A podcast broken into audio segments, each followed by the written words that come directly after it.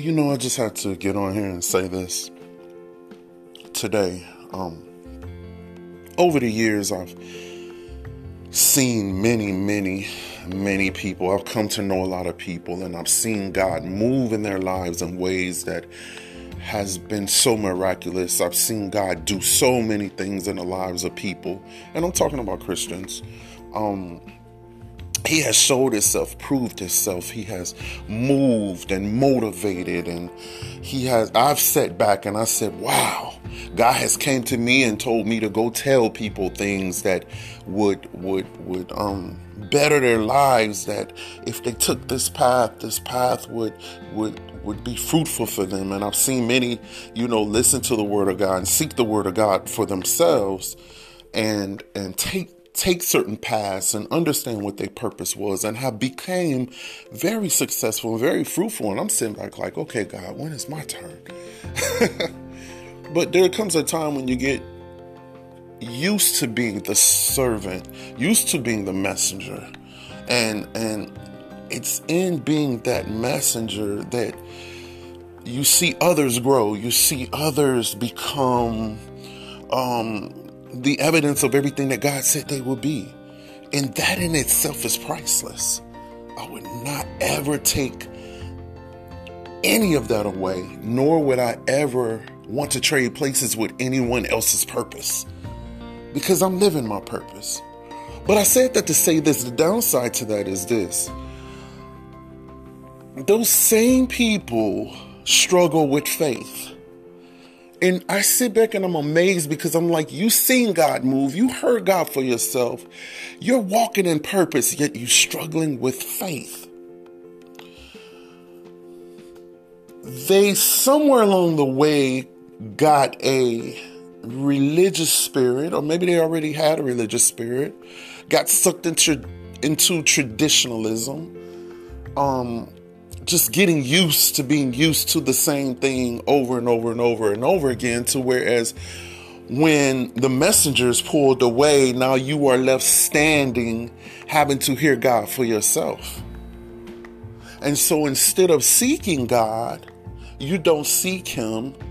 You just lean into your own understanding and the way that you are used to doing things and then things start failing God is the one God is the reason why God is the reason why you got to that place in the first place. Because he said if my people um um no he said my my my sheep know my voice. He is the reason He is the reason why you started walking in that purpose. He is the reason because you heard him. But then for some reason when you get there, you forget his voice. You you lose who he is. You the messenger's not there now. So you're not able to hear for yourself. You're not studying scripture. You're not in the word. You're you're not but my question is, were you ever? Or were you just listening to the messenger? God will come and he'll say, um, you know, once you think you are in a certain place, you you feel like, oh, I made it. I don't need to listen to or I don't need to hear what God is saying now because I know him. He loves me and I love him and it's all good, yet you're struggling. Yet when something like this happens, this pandemic happens, you you're struck in fear. You don't know where to turn. You don't know where to go. You're scared, a scared Christian.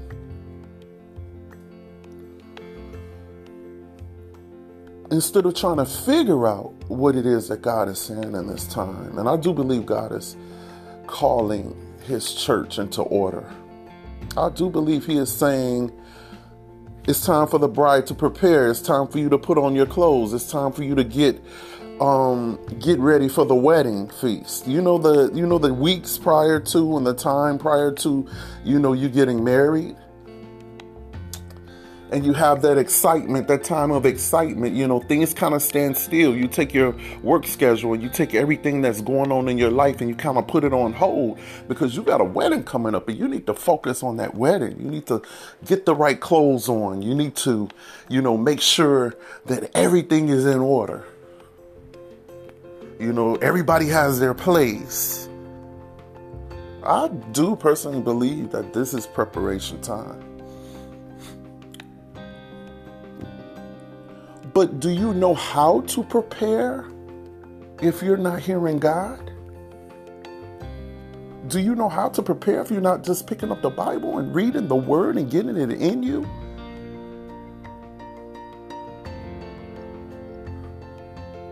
I just had to say something because I'm seeing people today that I've known for years and years and years and years lose faith. And it's not because they don't know God. They tasted and seen that the Lord was good a long time ago. They know who God is. But they veered from the faith. They decided to do things their own way. They decided to walk their own path. God said straight, go straight. They came off the exits. Every exit they could find, they came off of it. Because you know, like how when you're riding on the highway, you're driving down the highway, and right before an exit, you'll see signs. It'll say McDonald's, KFC, um, Popeyes, you know. And you may not even be hungry while you're driving, but just because you see those signs, you start saying, mmm, that Popeyes. Popeyes, 10 miles up the road, right, uh, um, 10 miles up the road, exit to the right. And you might not even be hungry, but you start getting hungry for things was not meant for you to eat. And you come off these exits. And God never said come off the exit. He said keep driving. Get to your destination. And then we we, we become a people where we start listening to our own thoughts instead of listening to God because hmm do we even know when we're here? Do we even know when we're hearing from God now? So now all we have is our own thoughts and our own ability to think how we think. And so we have to go back to the old man and the old way of thinking because that is what we're comfortable and that is what we're used to and that is our comfort zone. But if you think about it, if that old man was all good, as they say, it wouldn't have been no reason for you to want to escape him years ago. When God came in and said, I can show you better and I can give you better, you was racing to get out, racing for something better, racing to get away from that old man. But now that you have veered off the exits, the only comfortable thing that you last knew or that you once knew was that old man. So you go back to that way of thinking. You go back to that that that that that place of what you think is comfort, but it's actually a place of destruction because now everything around you is failing. And now everybody else is wrong but you. Everybody is picking on you. Everybody is is is is is against you. Because now you have to justify how you feel. You have to justify what it is that you're doing. And even though you know deep, deep down inside, unless you're a crazed man or woman, deep down inside, you know truth. You know it. But you're so far away from the beach and you're so far out there in the in the deep deep blue waters that you can't even see the lighthouse anymore.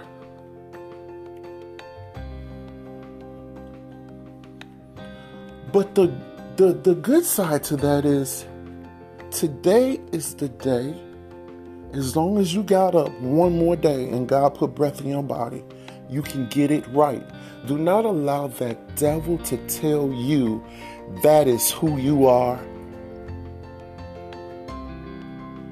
And that's who you're always going to be.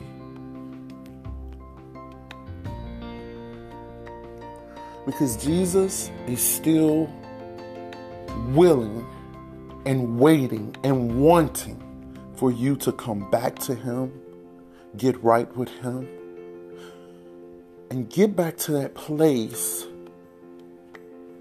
where He wants you to be. Don't allow that devil to beat you up like that. Don't allow him to beat you up like that.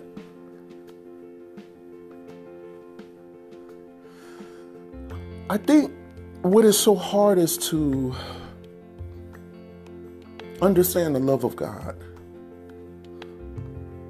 His love is not like the love of the world. And sometimes I think we judge ourselves with the wrong type of love. When we should be turning to 1 Corinthians, the 13th chapter, and measuring ourselves when we deal with ourselves based off of that love. Be patient with yourself. Be kind to yourself.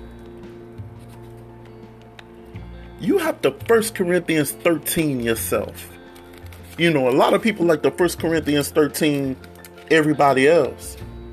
But are you loving yourself like that?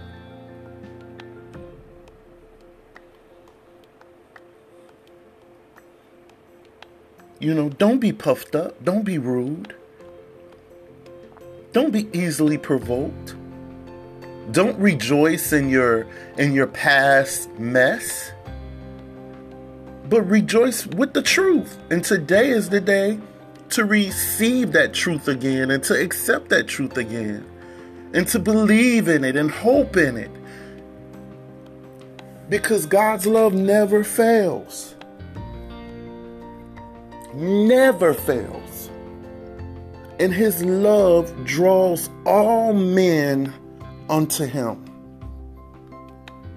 So get back in that car, and this time once you start driving, don't come off any exits. I don't care about the distractions on the road, the signs that are making you hungry when you, you, you're not hungry. You're being hungry for the wrong things. Keep driving until you get to the destination that God has for you. And do not be distracted. If you got to, put on some sunglasses.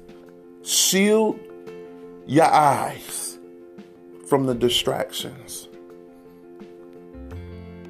and get back on that road today and find that peace of God again. Find God's real love. Throw your hands up and say, Lord, forgive me. I want to get back in right standing with you. I have time to do it, Lord. There's a pandemic going on. We're all in the houses. Go find somewhere in your house that you can spend time with Him every day. Seek Him and you should find. Seek Him. There's no excuse. You have time. Oh, we all have time. We have time to get it together. And we have time to come out of this bigger, better, spiritually stronger, wiser. Can you imagine if the whole church is doing this? looking at themselves in the mirror, getting better. Imagine the church after this pandemic when we hit the streets and we come out. You talking about a revival that will hit this land? People will be on fire for God. But you ain't gonna be on fire for God if you just sitting and you're not doing nothing and you comfortable with who you went back to being. Take this time now now is the time.